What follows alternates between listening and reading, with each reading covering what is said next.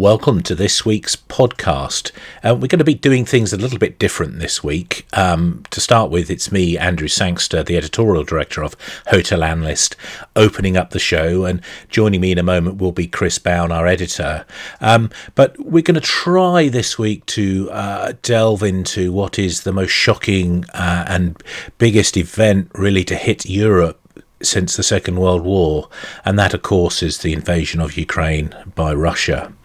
Um, it is very early um, and far too early to say just how momentous this event is going to prove. Um, but sadly, we know already it's going to be the biggest humanitarian and political event since the Second World War. Um, the number of refugees is already uh, past through the 2 million mark um, and the level of death and destruction um, in is just almost unimaginable um, you know uh, was, we have seen nothing like it in in Europe uh, since the Second World War uh, Chris I think you, you uh, start off our report on this, and you, you took a look at uh, um, just what the immediate reactions were. Sure, yeah, and this is obviously a very fast developing and changing situation as we speak, but um, we are seeing a range of, uh, ever increasing, it seems, a range of sanctions against Russia. Uh, more and more organisations are cutting off uh, their transaction activities with the country. Um, humanitarian issues, uh, initiatives are, developing. Uh, we've seen, a, you know, as you mentioned, a massive migration of Ukrainian people leaving and spreading into the uh, other nearby countries, particularly to the the west of of, of, the border. Um, travel's been pretty much effectively cut between uh, the rest of the world and Russia, and many other companies have followed Expedia, who I think was one of the first in the travel sector to declare they were going to stop transacting across the Russian border.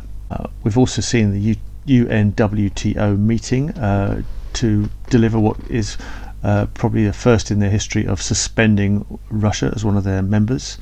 Um, and then obviously lots of other impacts on travel companies, including, for example, TUI having to distance themselves from one of their major shareholders because he's a Russian oligarch.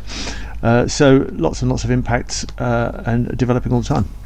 Yeah, and it is to, just your point. I mean, in terms of the what the UNWTO are doing, it's uh, it's it's the first time that's happened, and we're seeing a whole whole range of uh, taboos being broken at the moment. Uh, uh, Germany is probably a, a the, the biggest example, arguably one of the most important examples, with its commitment now to stepping up its defence spending. It's going to uh, meet the 2% threshold of GDP, which NATO has long called for.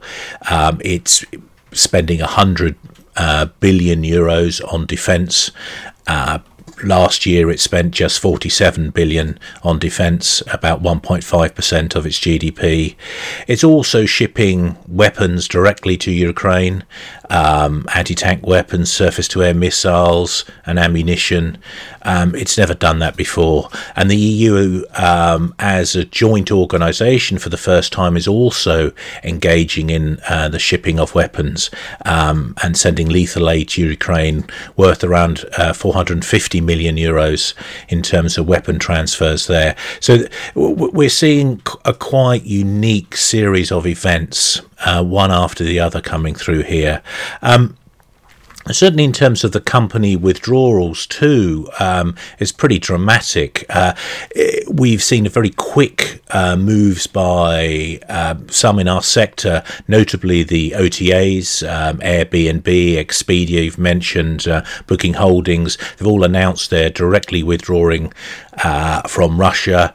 We're seeing some related to hospitality firms, or at least firms with uh, professional services firms with connections to hospitality withdrawing.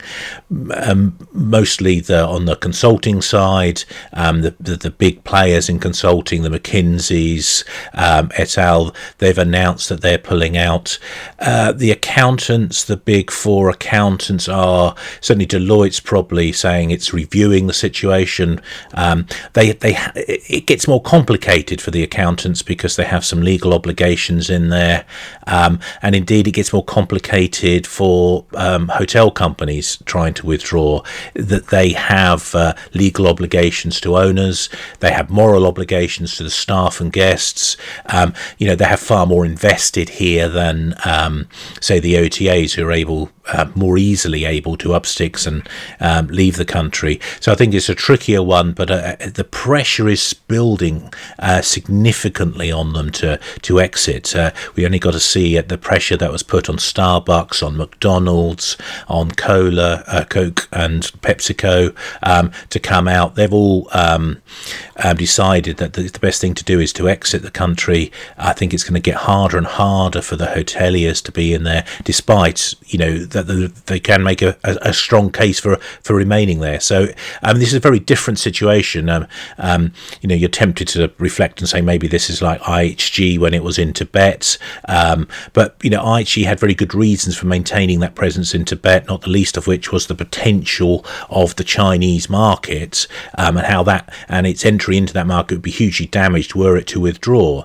And I think uh, uh you know there's no such um, sort of upside, as it were, um, for staying in in Russia this time around. Um, not the least of which nobody's going to get any be able to get their money out of Russia. I don't think uh, um, for quite a while because I think these sanctions that we have are going to remain in place for a long while, even when the the the, the shooting has stopped, the shelling has stopped. Um, these sanctions are going to be remain in place for some time. I think is only really um, a very significant regime change, not just the removal of Putin, but the removal of anybody who's Putin-like. Um, in the Kremlin, that's the only point at which we're going to see a, a real reversal in these sanctions. So, uh, uh, but you know, I, I think we're going to see them step up rather than um, you know um, just stand where they are at the moment. So I think we're going to see that um, picking up. Um, it, it, it's a very uh, fluid situation, as as you say, Chris. But I think perhaps it's worth just jumping on to you know what the the sector itself has been doing uh, in reaction to the crisis. Yeah, sure. One of the things that the COVID pandemic has, has taught the sector uh, is that uh, we can certainly dive in be creative and provide humanitarian assistance when it's needed. And uh, once again, a similar sort of thing is happening. And I'm just going to point out, not uniquely, but one of the uh, initiatives uh, is is being led by uh, Michael Widmann of uh, the consultants PKF, who's actually got uh, relatives or had relatives in Ukraine, um, and has also some, several team members operating in in Ukraine, and he was struck by stories of people fleeing the country and the fact that you know these refugees, when they got out into Poland or other Western European countries, were simply exhausted from the the uh, long many hours they spent travelling. And in fact, he he jumped in and helped one particular family uh, by making a few calls and. Um, getting the team at uh, the Hilton in Budapest to accommodate them briefly after uh, I think it was about 72 hours of driving to get out of the country. And um, he sort of from that has has built up something called Hospitality Helps, where he's asked the rest of the uh, the hospitality sector in the region to see if they can provide some free accommodation, just temporarily, just to help people who are exhausted from the the, the actual physical effort of uh, of fleeing Ukraine and trying to find somewhere safe for them and their families, and uh, has been pulling in help from uh, hotels across uh, Moldova, Romania, Hungary, Slovakia, Czech Republic, Poland, Austria, and Germany. The idea is just you know if, if each each property could just provide one or two rooms, a few rooms just for a few nights, then that will make a massive difference for those who have had to really just flee with very little and no planning at all, um, but perhaps can, once they've drawn their breath in a, a, nice warm room and a decent bed, had a couple of nights' sleep, they can draw breath and uh, plan what they're going to do next with a little bit more uh, of a straight head these stories really bring home the horror of the situation, and certainly LinkedIn at the moment is quite a. I mean, social media in general. Um, I don't use much of the other bits of social media, but uh, certainly LinkedIn is uh, is is truly um, moving. Actually, the some of the the stories about people dying, people losing colleagues. Um, it just really brings home the enormity of what we're currently going through. I saw a little bit of this uh, I wouldn't say firsthand, but uh, sort of the, the, the the impact of all of this. Um, I went to Sarajevo back in 2002.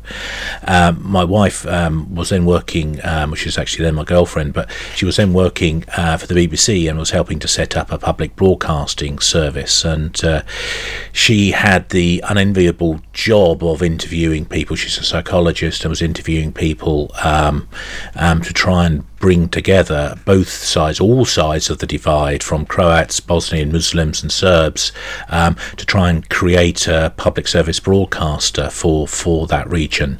Um, and you know, e- even this was, as I say, 2002. The conflict there ended seven years prior to that, but even then, it was still very, very raw, um, very difficult. Um, and uh, you know, this is clearly going to, you know, the, the, that while that was a horrific conflict, it was on a much smaller scale relative to what we're seeing here. I mean, this is the second biggest country in Europe by land mass being invaded by the biggest country by land mass. Um, I mean, it, it, it, it is absolutely shocking. Europe's biggest country in terms of population taking action like this is, is, is deeply shocking, and it's it's you know the, the numbers involved are, are multiple of what went on in uh, in the former Yugoslavia, but but just reflecting back on that and seeing just how difficult it was to rebuild lives after this is uh, is deeply deeply moving, I think, and uh, uh, quite horrible. Um, but moving on, I think you know, it, it, you know, our job as uh, writers about hotel investment and, and the, the, the, hospitality sector, Chris, is to, to look at what, what's going on there. And uh, I think you you took a, a, few soundings in terms of what impact um, um, the invasion was going to have um, on performance in in you know in hotels. Sure, yeah, it's, it's, early days, I think, but I spoke to Michael Grove at uh, Hotstats, for example, and uh, I mean, he did point out, uh, ironically, um, most of the rest of the world has has probably had little to do with uh, in terms of Russian uh, incoming visitors over the last couple of years because of the uh, effect of travel restrictions due to COVID. Um, so ironically, th- there's been very little, so there, there, won't be much of a downturn due to the uh, the impact of, of sanctions.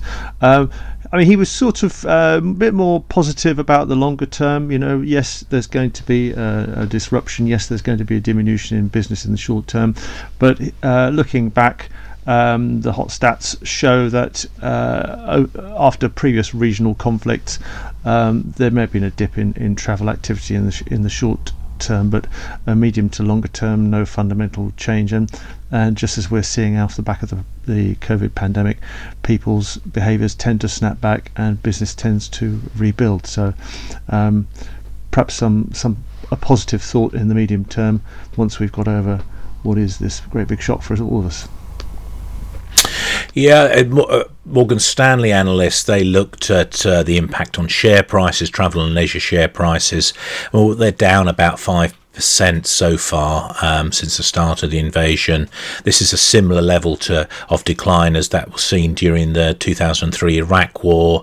Um, much less, it has to be said, um, than occurred in the 1990 Gulf War when it was down nearly 20%.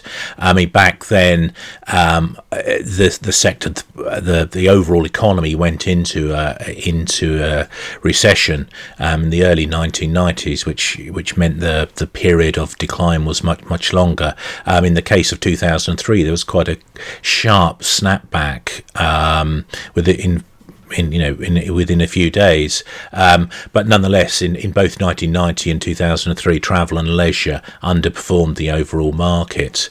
Um, I, th- I, think the broader macroeconomic impact is going to be pretty dramatic. Um, we, we, took a look at a couple of uh, different uh, uh, London-based consultancies, the the National Institute for Economic and Social Research. Uh, they're seeing um, um, close to a recessionary situation next year. Um, obviously, for Russia, which is being hit by these sanctions, uh, a very pronounced um, impact there. Uh, probably less pronounced than um, kind of shock and awe um, headlines would have you believe about these economic sanctions. It's it's damaging to Russia, sure, but um, I don't think it's damaging enough to cause them to make an about turn. And given that Russia is essentially a you know a, it's a giant oil well, really, um, it, it, it, unless you turn that oil well off, um, you, are not truly going to damage their economy.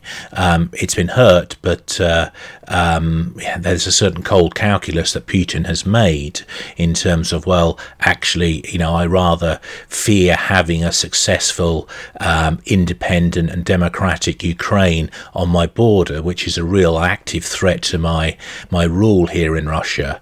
Um, and he's sort of saying, well, yes, we're taking some short term pain here, but better that than allow this. Um, uh, this beacon to, to continue existing. So I, I, think it's a very, very cynical view. And sadly, I think what that means is that uh, it's not a question of, you know, Putin doesn't need to win this war. He can just inflict inflict a very heavy level of pain on, on Ukraine, just to make clear that uh, you know the, the, the joining the West or joining with the West is is not a a, a great way forward. So. Um, but going back to the specifics of the economics, um, just looking at, say, the UK, uh, the uh, Centre for Economic and Business Research in London, they reckon that uh, the UK next year is going to be teetering on the edge of a recession.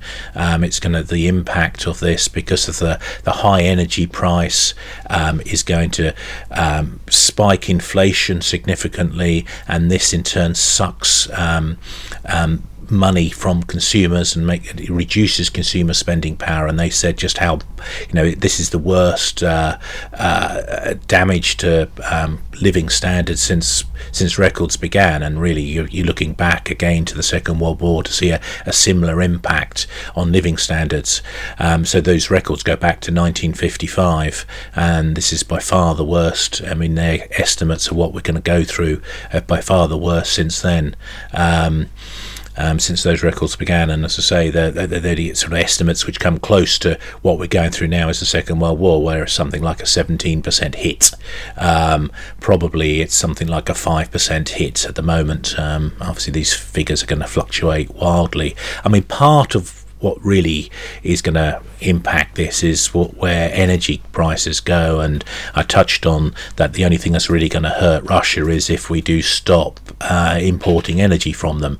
But the other flip side of that, of course, is it does huge damage to European economies. And there's a balance here because uh, Russia itself is going to be able to carry on selling uh, oil and gas, and it's just going to switch its pipelines from the west to the east. And China is already indicating that it's prepared to carry on being a, a client of, of Russia. It will it extract very significant discounts from Russia, no doubt, because it's you know Russia really doesn't have anywhere else to sell um, other than China. Um, and so, really, what the West risks if it does dive too deeply into this sanctions, I think, is a situation where it. Uh, uh, is effectively funding it's it's an even bigger threat to its values. Um, in China, it's a much bigger economy much um, it's a stronger military as well. Um, and by switching from uh, by, by ramping up the sanctions on Russia we're actually going to uh, uh, build up China. Um, so I think that is something that uh, I think we need to consider when we start shouting that we need to uh, to really ramp up these you know our hearts certainly want everything possible to be thrown at Russia but um, our heads need to just stop and pause and think well actually we need to take a, a more balanced balanced approach here and to be a little bit more careful. Um, but it's difficult, and you know this is a very, very emotional time. We've already remarked on, um, you know, what we're seeing in social media, um, and I, th- I, think you you looked at uh, you know some of the hoteliers' experiences, Chris, sure. um, in your well, yeah, report. I mean we're still getting used to the idea of uh, of, of, sort of a conflict being reported via social media as well as traditional media. Um, and uh, in fact, uh, I, I, did spot a couple of uh, people in the hotel sector active on uh, LinkedIn. Um, one of them is the Hilton in Kiev, a lady called Galina Petrenko, who's been posting images of attacks on the city. Uh, and also uh, David Moran, the general manager of the Radisson Blu in Kiev. He uh, told how his family had had to travel and uh, get out of the country, and uh, um, in, in common perhaps with the what, what Michael Widmann was hearing, uh, mentioned the fact that uh, prayers and thoughts are great, but actually there was a real need for support for people fleeing the country as well as uh, for those who have opted to stay for now. Um, one other really interesting aspect uh, that caught my eye on um, social media was the fact that uh, we're now actually seeing the opportunity for some enterprising individuals to deliver more in depth uh, news coverage, uh, real life humanitarian coverage of what's actually going on, uh, rather than just the kind of sound bites that we perhaps might get from the news media. And in fact, there's a there's a chap I follow on uh, YouTube called Bald and Bankrupt. Well, that's not his name, but that's the name of his channel, Bald and Bankrupt. Uh, he actually went to the Ukrainian Russian border the day before the invasion and reported from that, and then uh, subsequently reported on his own uh, escape from Kiev uh, on a refugee train.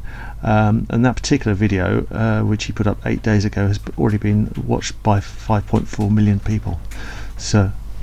Wow, is that a yes? British he's person? called Benjamin.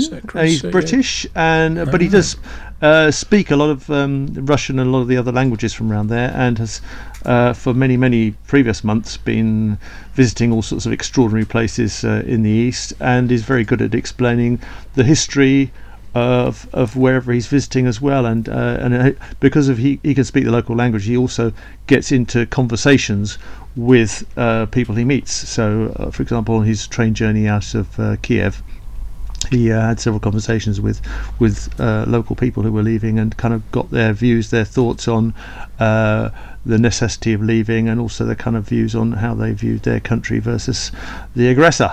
So um, yeah, r- remarkable reporting and at a quite different level to what you typically get from uh, the uh, traditional news media. Mm. Uh, one other macroeconomic e- effect, which uh, we sort of touched on, uh, but it's worth emphasising again, is the increase in defence spending. And I think this is going to be significant in that it sucks money out of the, the wider consumer economy. If, if we spend more on defence, we spend less elsewhere, um, and it, either we the, the government has to raise taxes or um, it borrows more and, and stimulates inflation, which has the same effect as um, uh, damaging um, consumer spending. So, and you know, it's going to be quite pronounced, I think, this this increase in defence spending. Uh, Bank of America, they um, some analysts there, and a, a, report came out quite early on the 27th of February. Um, they looked at what the US is currently spending 2.8% of its GDP on defence, and they reckon it's going to get close to 4%. We've already referenced Germany, but I think across Europe um, there's going to have to be an increase in defence spending. We're talking about that um, in the UK as well. I mean, we're already at uh, 2%, uh, one of the few European countries to be at that level, um, but we're probably going to be spending even more in the years ahead, and that, that is also going to be having a negative overall macroeconomic effect, not for defence companies, obviously, but elsewhere um, in the economy, certainly.